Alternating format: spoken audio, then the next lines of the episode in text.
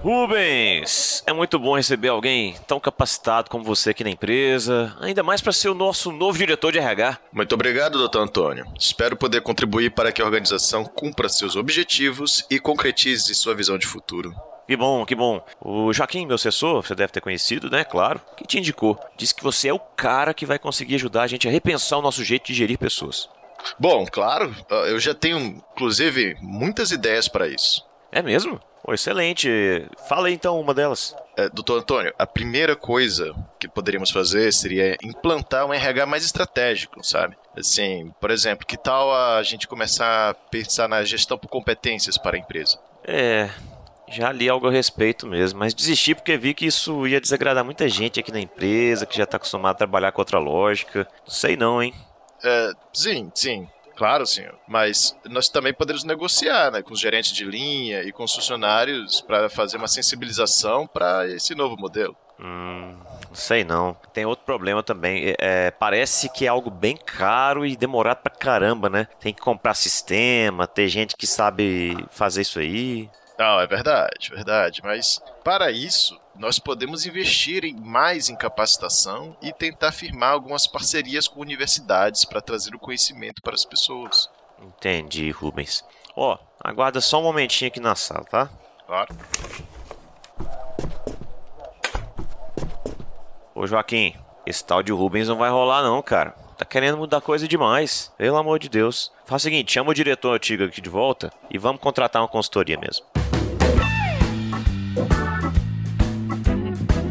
Olá, seja bem-vindo ao Pessoas e Organizações, seu podcast quinzenal sobre gestão de pessoas e comportamento organizacional. Eu sou Felipe Cortes, de Brasília, e voto por uma maior inclusão da política na gestão de pessoas. Olá, eu sou o Diogo Fonseca, de Brasília, e eu digo a vocês que modelo é modelo, tá? Não é receita de bolo. Se alguém disser para você que trabalha como modelo, não tem de ser como ele. Boa, bora pra sessão de recados então.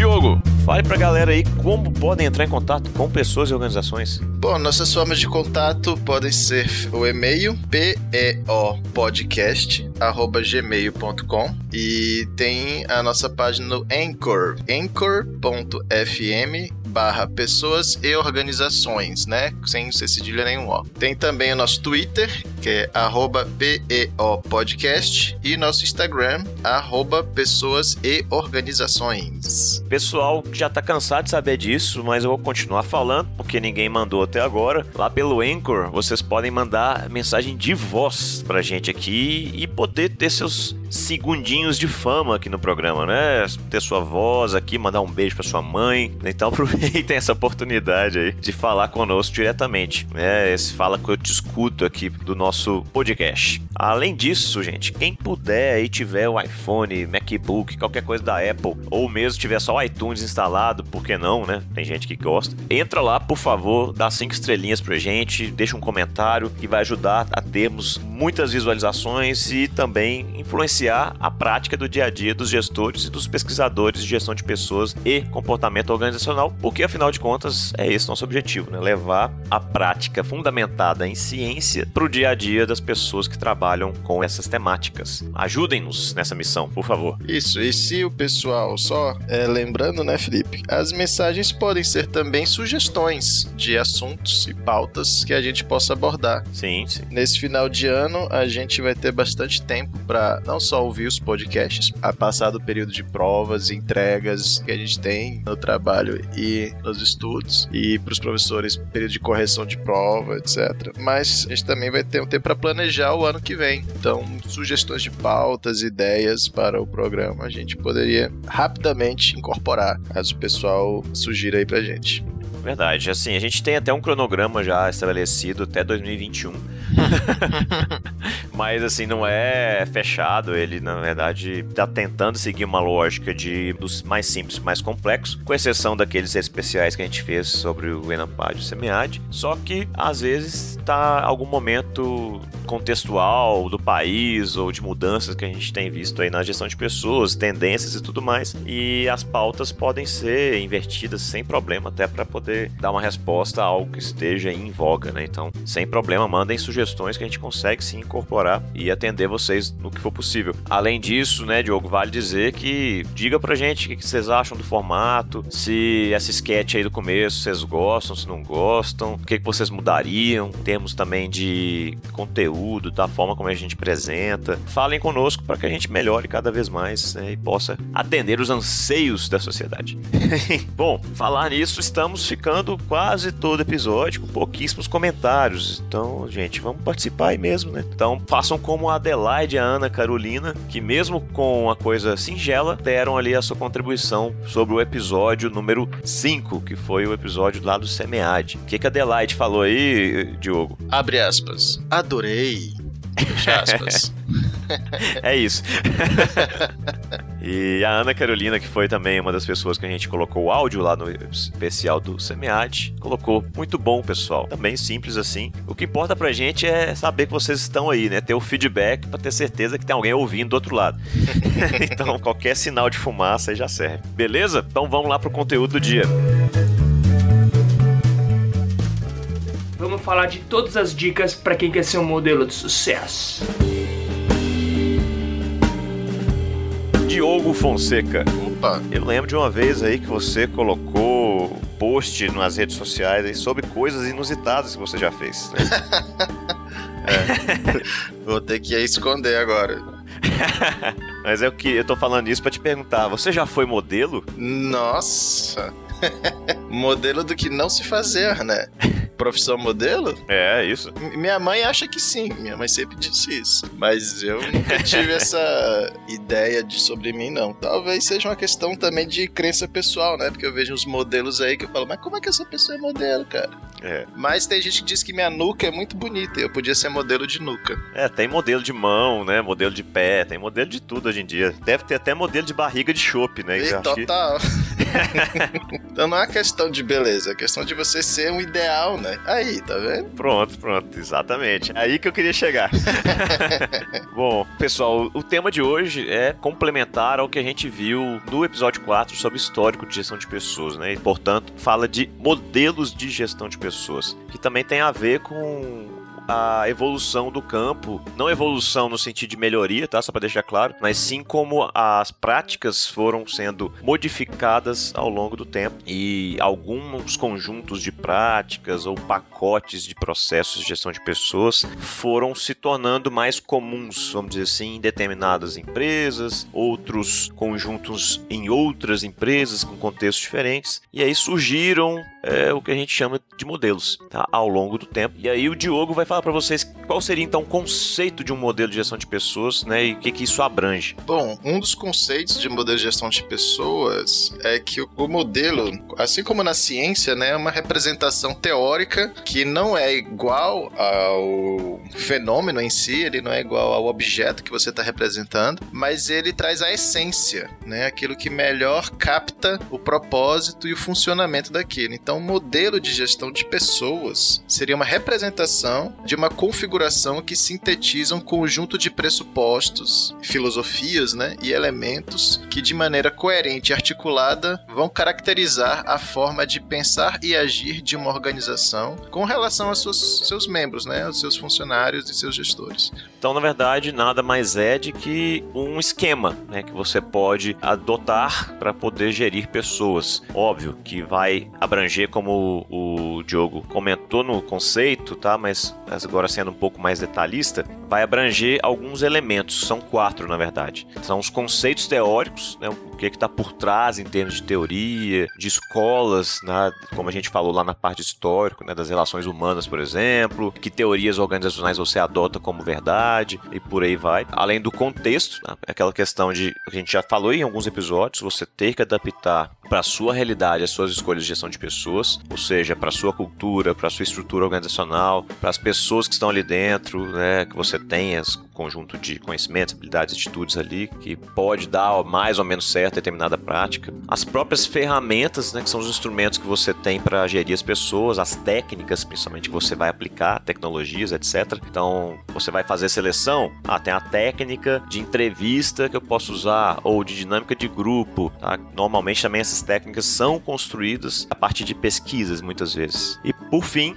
a aplicação, que é como eu uso o conceito teórico e as ferramentas de forma adaptada e conjugada com o meu contexto. Tá? Então vejam, isso só pelo que a gente falou já deixa claro que, como o Joe comentou lá na frase de entrada dele, parece ser uma receita de bolo, mas só do fato de a gente ter falado do contexto aqui já deixa, fica claro que você não vai adotar ele inteiro. Você vai ver o que funciona melhor e por isso, às vezes, é muito comum a gente ver modelos híbridos, né? Partes de um modelo, partes de outro. Determinada decisão vai focar numa questão e outra vai focar em outra. Como a gente vai ver aqui durante o episódio, há modelos, né, do ponto de vista teórico, mais ou menos prontos com determinadas premissas, só que não quer dizer que isso seja rígido, tá? E fechado. Aí, Diogo, tem três grandes modelos que a gente trouxe aí da, da literatura, principalmente. Quais são eles, cara? Bom, existem várias formas de definir o que são modelos, né? Mas uma das formas é você dividi-los genericamente em três modelos né? O funcionalista, o estratégico e o político.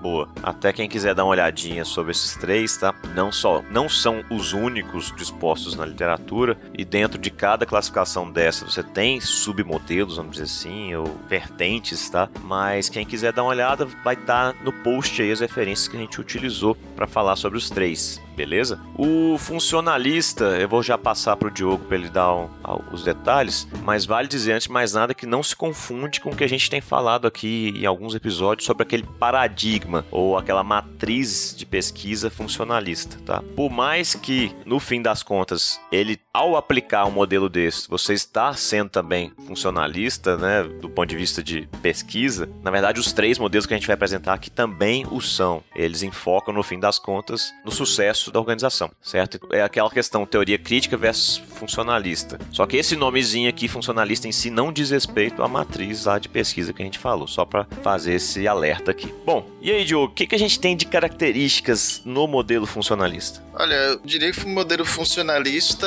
é aquele clássico DPzão, né? O departamento de pessoal e ele foi a primeira concepção de que era necessária uma função especializada para a gestão dos empregados. Então ele, ele tem lá o, a raiz dele lá nos primórdios né, da gestão de pessoas e ele tem como foco realmente prover pessoas para o funcionamento dos processos organizacionais. Ele é muito mais voltado para a instrumentalização da força de trabalho e alocação, isso Taylor já falava, alocação das pessoas certas para as áreas certas, sabendo fazer as coisas certas, né? Então, coisa bem voltada para eficácia e eficiência. Então, assim, com a burocratização, essa área ela acaba se tornando uma área voltada para a manutenção de certa previsibilidade e controle dos gastos de pessoal, do tipo de comportamento que se espera das pessoas, então vira uma área mais voltada para regulação também da força de trabalho.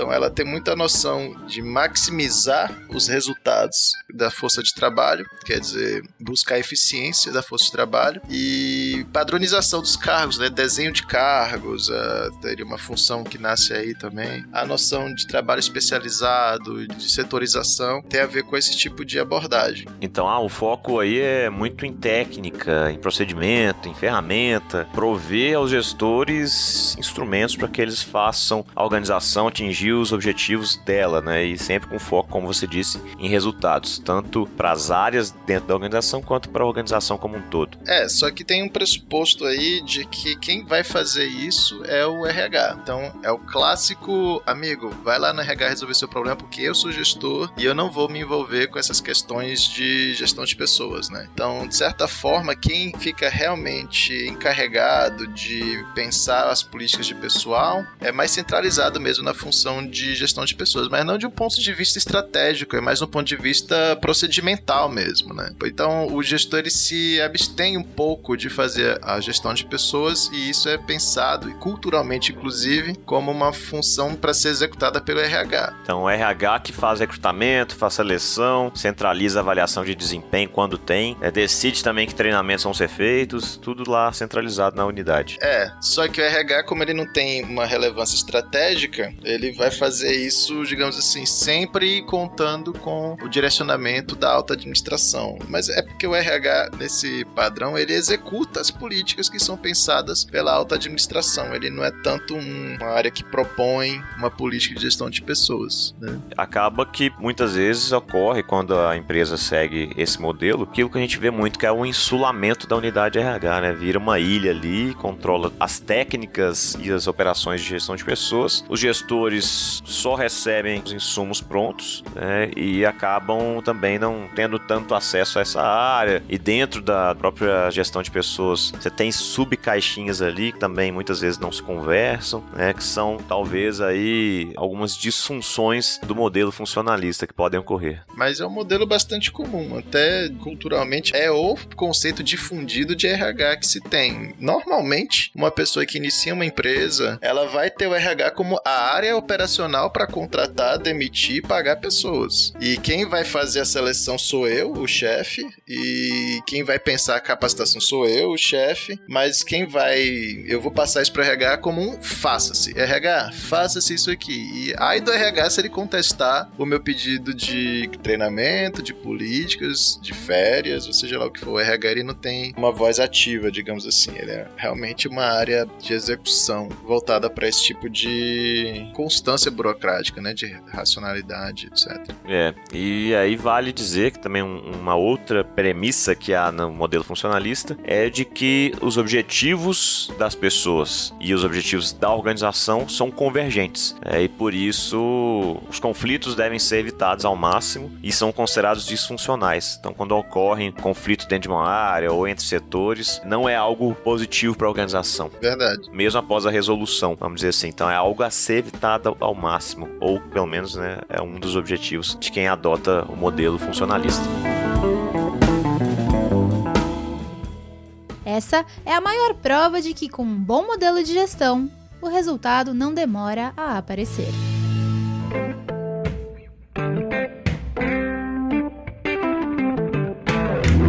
Bom, além disso, a gente tem modelo que até nós falamos no episódio histórico, que depois acabou surgindo ali em meados da década de 80, que é o modelo estratégico de gestão de pessoas, que está até hoje aí sendo muito falado, tentado em muitas vezes, até no setor público também. E a palavra-chave deste, né, o funcionalista é instrumentalidade, e aqui a gente tem a palavra-chave alinhamento, o que é uma tentativa aí de as organizações fazerem gestão de pessoas voltadas sempre para o objetivo estratégico. Então você parte é, do planejamento da organização para as suas decisões das políticas, práticas, processos de gestão de pessoas que você vai adotar. E aí há dois conceitos: alinhamento vertical, que é esse gestão de pessoas e alta administração ou planejamento estratégico, e o horizontal, que é dentro da área de gestão de pessoas você ter subsistemas que se conversam. Então, é o treinamento, ele é feito com base nos resultados da avaliação de desempenho, por exemplo. Então, fulaninho fulaninho, ciclaninho tiveram nota baixa no quesito X. Ah, então vamos treiná-lo os dois nesse quesito. Então é uma forma de alinhamento horizontal também. O que mais, João, que a gente tem na vertente estratégica? Bom, a vertente estratégica surgiu na década de 80, né? E ela absorveu muito daquele conceito muito desenvolvido por Michael Porter de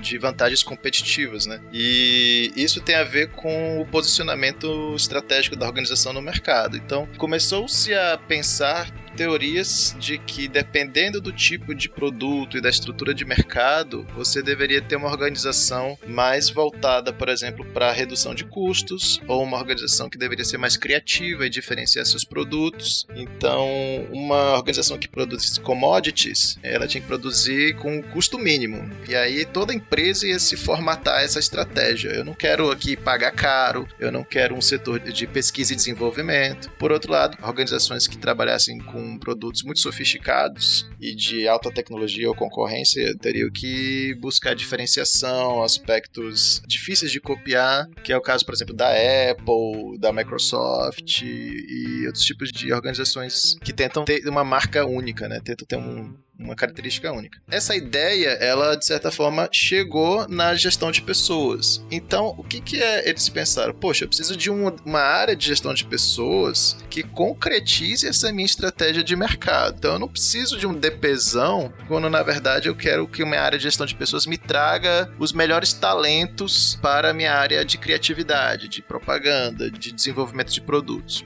Então, primeira coisa da gestão estratégica de pessoas é que ela olha para fora da organização e ela tenta se alinhar ao tipo de força de trabalho e tipo de cultura que a organização precisa para ter sucesso no mercado. Né? No serviço público, que é uma cultura de especialização, as áreas de gestão de pessoas vão também se conformar a esse tipo de orientação estratégica, entre aspas, assim, né? Mas da ética do setor público, que é buscar capacitar as pessoas para fazer aquilo que a, a máquina pública demanda, né? Conhecer as leis, aplicar as leis para ter comportamento ético e tudo mais. Então é isso o conceito de estratégico, né? É saber se adaptar aos interesses dos diversos stakeholders que chama, né? Que são os principais atores que têm expectativas e que trabalham na organização e fatores situacionais, né? Do trabalho, do contexto, do ambiente. Então não tem mais aquela ideia de que RH é tudo igual, é tudo a mesma coisa, todo mundo. Não, os RHs agora são especializados conforme as demandas da organização. Esse é a noção do alinhamento estratégico. É até um exemplo que a gente pode dar aí,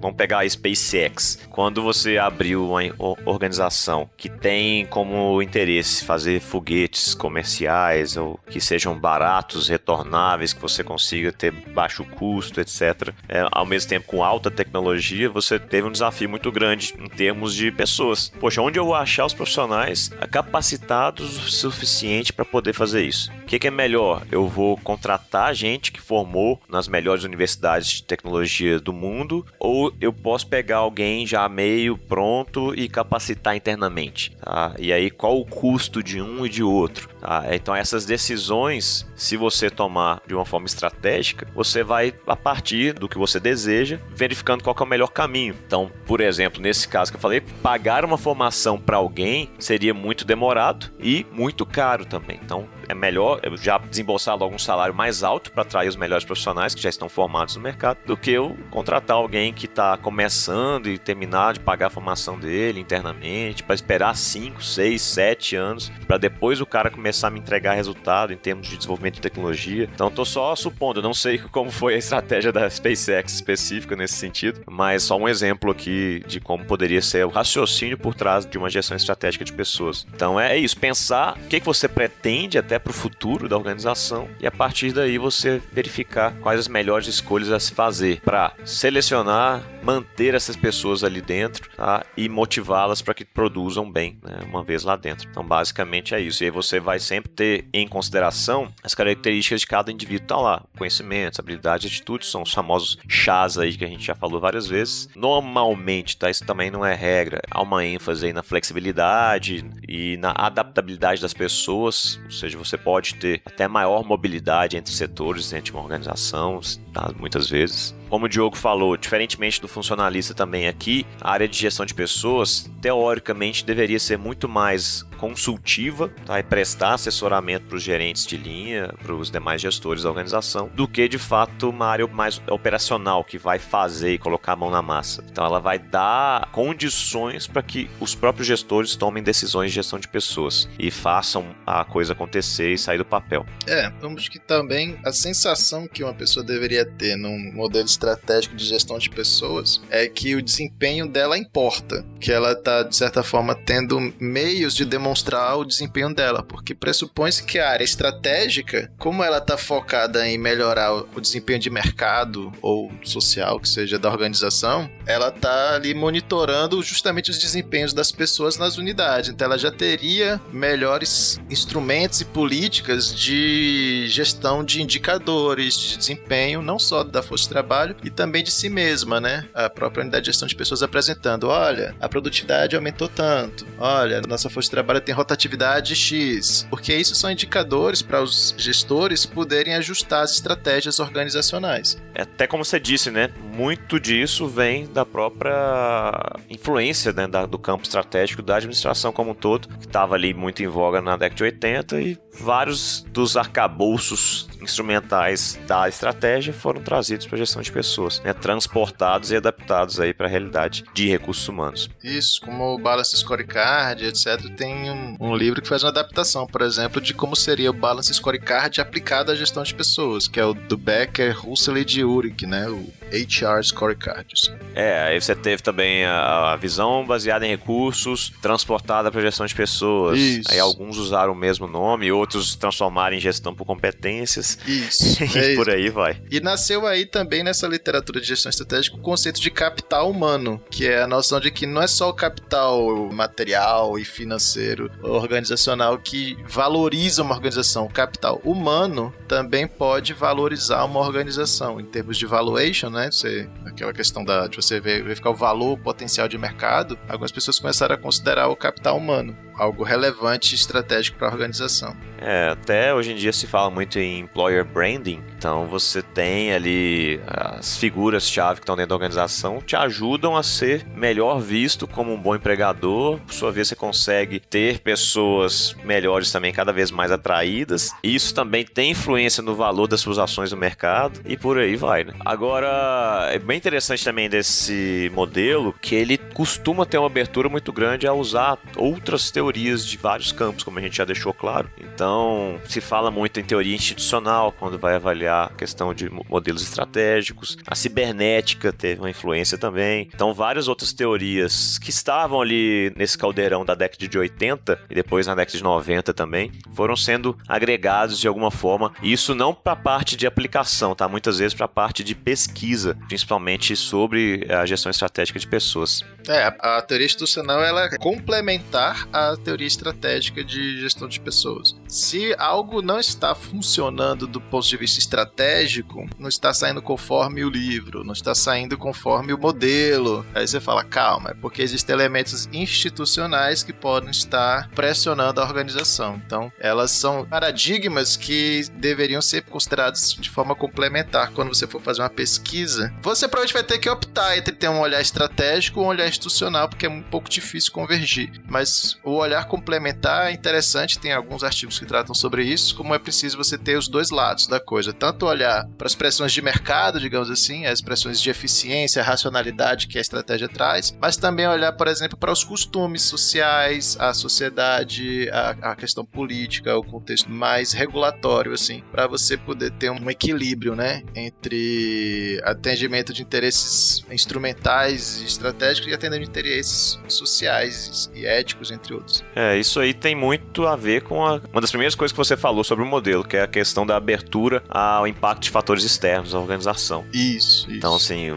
você acaba trazendo essas teorias que te ajudam a entender o ambiente externo e até mesmo o próprio contexto interno da organização e como os stakeholders podem influenciar. Né? Então, como você tem essa premissa, obviamente você vai precisar, como a gente falou, um dos das questões que você tem dentro de um modelo são pressupostos teóricos. E aí você usa desses que já estão aí disponíveis nas teorias organizacionais.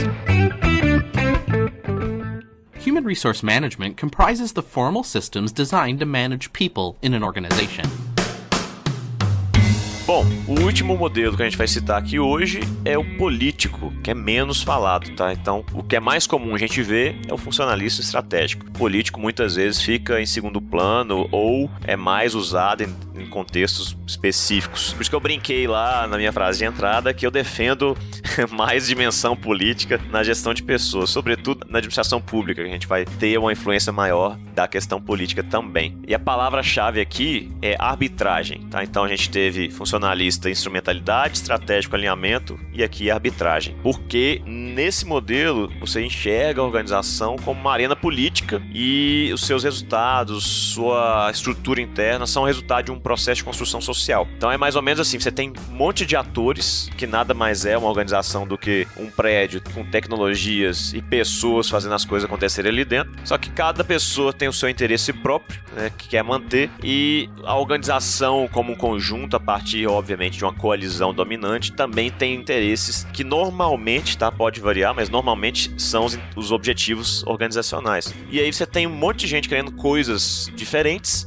e aí, no modelo político de gestão de pessoas, a ideia das políticas, filosofias, práticas, processos é justamente fazer com que esses interesses sejam negociados para chegar em determinados consensos e conseguir que a organização flua e também que os indivíduos consigam parcialmente, pelo menos, o que querem e que a sociedade, os clientes também sejam atendidos em seus anseios. Então, é mais ou menos um grande árbitro, por isso a palavra, que vai tentar ao todo tempo negociar os interesses de um lado e de outro para que você tenha conflitos, mas conflitos funcionais que resultem em atendimento de objetivos tanto da organização quanto dos indivíduos. O que mais, Diogo? É, eu acho que o que marca o RH político é quando você faz um gestor ou um funcionário faz uma demanda para a área de gestão de pessoas e ela não fala de cara, dá uma resposta. É claro que tem as políticas, tá, mas ela entende que ela fala assim, eu tá bom, eu vou vou ver, vou conversar sobre isso. Então, ela é aberta, digamos assim, ela é permeável a sugestões, solicitações e a, a mudança. Então, é uma área que medeia, né? Ela se torna justamente, você falou, um árbitro. Então, os gestores vão até o RH solicitar questões sobre empregados, a alta administração vai até o RH solicitar questões sobre os gestores, os empregados vão até o RH solicitar questões sobre suas necessidades. E o RH ele tem uma certa capacidade, muitas vezes ele não é o dono da decisão, mas ele tem uma certa capacidade de conversar com os tomadores de decisão para que essas decisões sejam articuladas visando atender o máximo de objetivos possíveis. Eu conheço algumas organizações que têm esse tipo de abordagem e são pessoas que estão constantemente em reuniões e em negociações, em articulações para fazer, por exemplo, um modelo de gestão por competência ser implementado ou uma, a, o processo de gestão do desempenho acontecer. É uma área que se preocupa muito com a comunicação interna, que tem uma articulação muito boa com as áreas de comunicação social da organização, que colocam ali notícias na intranet, sensibilizam, que estão buscando se atualizar com relação aos assuntos que os servidores querem ser treinados, assuntos de qualidade de vida. Então são áreas que têm um olhar não agora porque o estratégico ele está olhando para cima, né? Ah, eu preciso fazer meu filme aqui em cima, com a alta administração. O político, ele olha 360, digamos assim. Ele olha para baixo, para os lados e para cima, e ele de certa forma representa um pouquinho as vozes de todo mundo. Então ele é um grande cara em cima do muro, mas justamente porque ele precisa, se ele se posicionar, ele justamente ele vai pisar alguns calos políticos. Então ele faz isso com muita calma, muito cuidado. Então é muito comum chegar ao pleito e eles falarem assim: "OK, vou ver o que eu posso fazer, vou avaliar e pensar em formas de atender esses objetivos". Esse esse RH ele tende a se tornar muito influente na organização e aos poucos, se ele atuar corretamente, que é conseguir ser visto como alguém competente para alcançar os interesses de diversos stakeholders, dos empregados, gestores e tal, ele começa é a ter sindicato também muitas vezes. né? Exatamente. Ele vai conversar muito com associações, no caso do setor público, associações de servidores, os sindicatos. Ele vai trabalhar, por exemplo, isso é interessante também, é uma, é uma atuação política que a área de gestão de pessoas ela conheça pontos focais nas unidades. Então, assim, ele tem um cara que representa o RH lá no setor X. Então,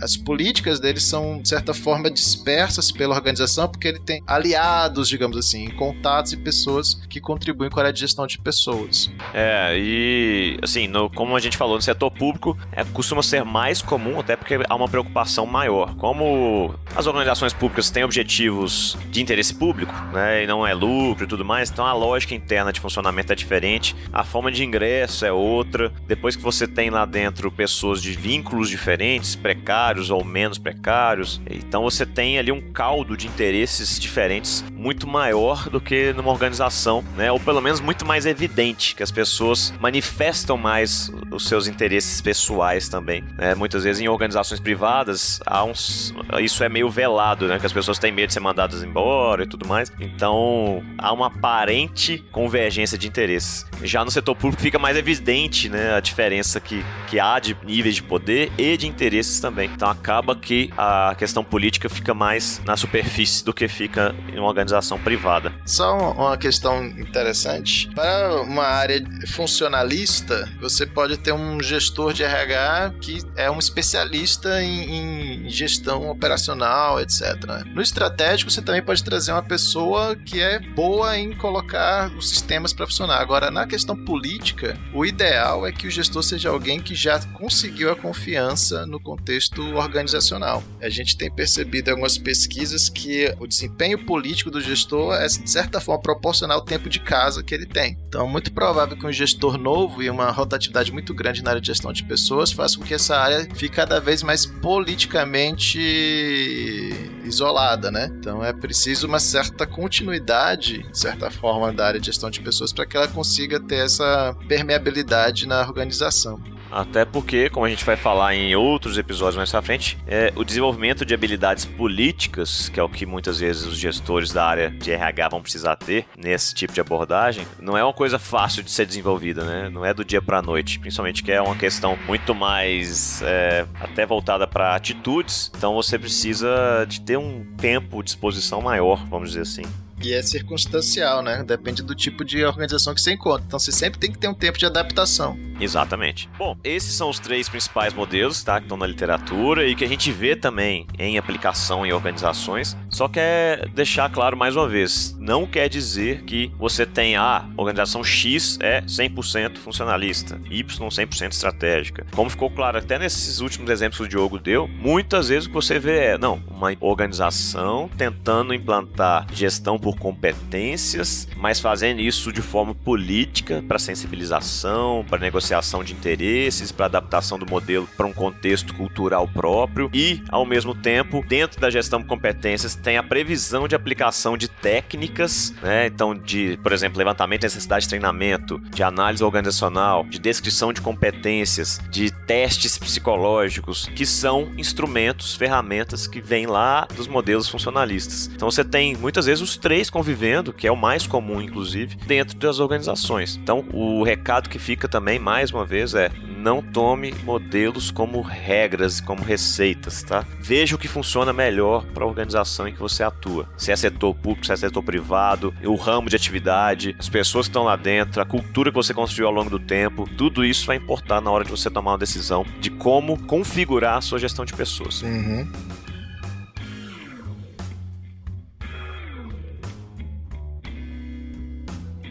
Bom, a gente foi dando alguns exemplos aí ao longo da descrição dos três, tá? Mas quem quiser também pedir pra gente, ah, mas não ficou tão claro, me dá um exemplo de como seria tomar tal decisão de treinamento, desenvolvimento e educação, sobre o enfoque estratégico, ou como aliar os três na situação X, Y, Z, mande pra gente por e-mail, mande a dúvida que a gente tenta ajudar da melhor forma possível. Certo, Diogo? Certinho. Falar pro pessoal aí também para já criar aquela vontade de ouvir o próximo episódio, tá? A gente vai começar agora a entrar em alguns temas de comportamento organizacional. E o primeiro deles vai ser motivação. Então não percam o episódio número 7, que falaremos sobre esse assunto que é polêmico, mas muito interessante. Nossa, motivação é complicada. É a aula mais difícil de dar na graduação, cara. Explicar motivação. Os alunos ficam viajando, que é muito variado, né? Haja motivação para dar essa aula, né? é, exato. Não é muito motivador na hora que você começa a ler, mas depois você entende, né? Você começa a tentar ter mais motivação para ensinar. Verdade, verdade. Bom, vamos lá para nossa sessão de indicações agora. Human resource management comprises the formal systems designed to manage people in an organization. Grande Diogo, o que, que você trouxe aí pro pessoal de indicação para quem quer saber mais sobre modelos? Olha, Felipe, tem um texto que eu acho que é um dos grandes textos feitos sobre gestão de pessoas e eu fico impressionado como o pessoal mais jovem da, que está na graduação não conhece, né? Então, na hora de fazer um TCC ou mesmo na pós-graduação, eu acho fundamental, especialmente para aquela sessãozinha de contextualização introdutória, que se utilize esse texto. Eu gosto muito dele. É um texto que está num livro chamado As Pessoas na Organização e é do professor da USP, André Luiz Fischer. O nome do texto é Um Resgate Conceitual e Histórico dos Modelos de Gestão de Pessoas. É de 2002, mas você vir, a base dele é tão bem feita que você pode utilizá-lo indefinidamente. Como a gente já teve um, um capítulo, né, um podcast sobre o histórico da gestão de pessoas, esse aqui é uma ótima forma de você mesclar esses dois assuntos, porque ele faz uma análise dos modelos de gestão de pessoas, explica o que é modelo de gestão de pessoas, explica justamente esses fatores contextuais que fazem com que a organização adote um modelo mais funcional, mais estratégico, né? E ele vai até a gestão por competências, né? Que em 2002 era o que estava sendo trazido no Brasil com mais força. Mas ele faz uma grande análise de como esses modelos se desenvolveram ao, ao longo do histórico da gestão de pessoas. E eu acho um texto fundamental. Desde que ele foi lançado, eu não vi outro texto assim tão bom quanto esse aqui. Então essa é a minha indicação. Boa. A minha vai ser, já que a gente tá falando de modelos, né? Vai ser o programa Miss Universo que aconteceu domingo. Oh, desculpa, confundi aqui a indicação. Bom, brincadeiras à parte, eu vou indicar um filme, pessoal. Já que o Marcos não tá aqui, ele que gosta de indicar filme, fazer o papel dele, tá? Chamado em espanhol El Método. Em português a tradução ficou O que você faria, tá? Eu sei que tem nada a ver com o título original, mas é assim, né, que o pessoal Nossa. do Brasil gosta de fazer. Ainda tá fazendo isso, velho? Sim, inclusive do espanhol, hein, que seria mais fácil de traduzir. Não é justo, é só mudar o artigo, meu Deus.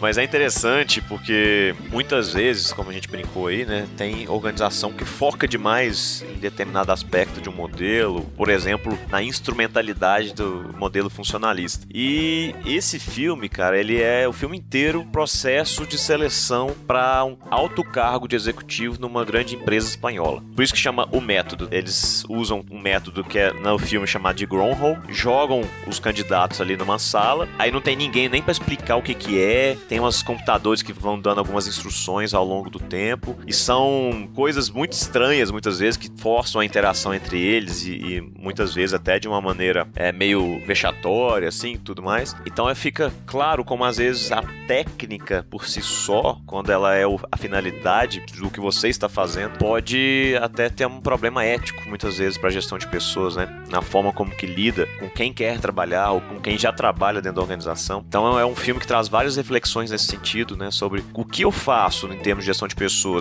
Vale tudo? A técnica, ela pode sobrepujar a convivência harmoniosa ali das pessoas e os interesses organizacionais, etc. Então, assim, vale a pena assistir. É um filme de 2005, mas envelheceu bem, tá bem interessante ainda de, de se ver. E um filme, inclusive, que dá para tirar algumas lições sobre aquela questão que nós falamos, da teoria crítica, né? Que já falamos várias vezes aqui também. Para você também ver o outro lado, né? De quem está na organização, de quem quer ingressar nela, aquela questão da dominação, da parte do assédio e tudo mais. Então, muito legal esse filme. Fica aí a dica. Bom, Diogo, então é isso. Quer deixar seu recadinho final aí pra galera? Ah, pessoal, então. Poxa, é muito bom conversar sobre os modelos. Lembrem aí da versão política. E acho que é isso. A área de- o recado que fica é a gestão de pessoas, no final das contas, hoje, é uma área fundamentalmente política. Se você não tiver um- uma perspectiva dessa forma, fica muito difícil conseguir atender e, e aos objetivos organizacionais e ter de fato um destaque ali na organização. Mas sejam políticos, mas não se inspirem tanto nos políticos que a gente tem por aí, né?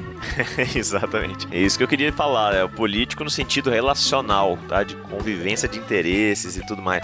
Não política no sentido da política nacional que a gente vê por aí, pelo amor de Deus.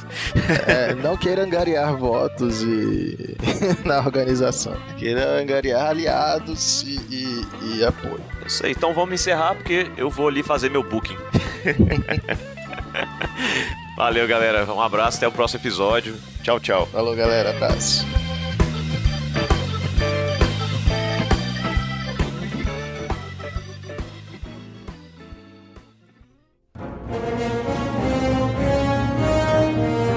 Este episódio foi editado por Atelas, soluções em áudio para podcasts.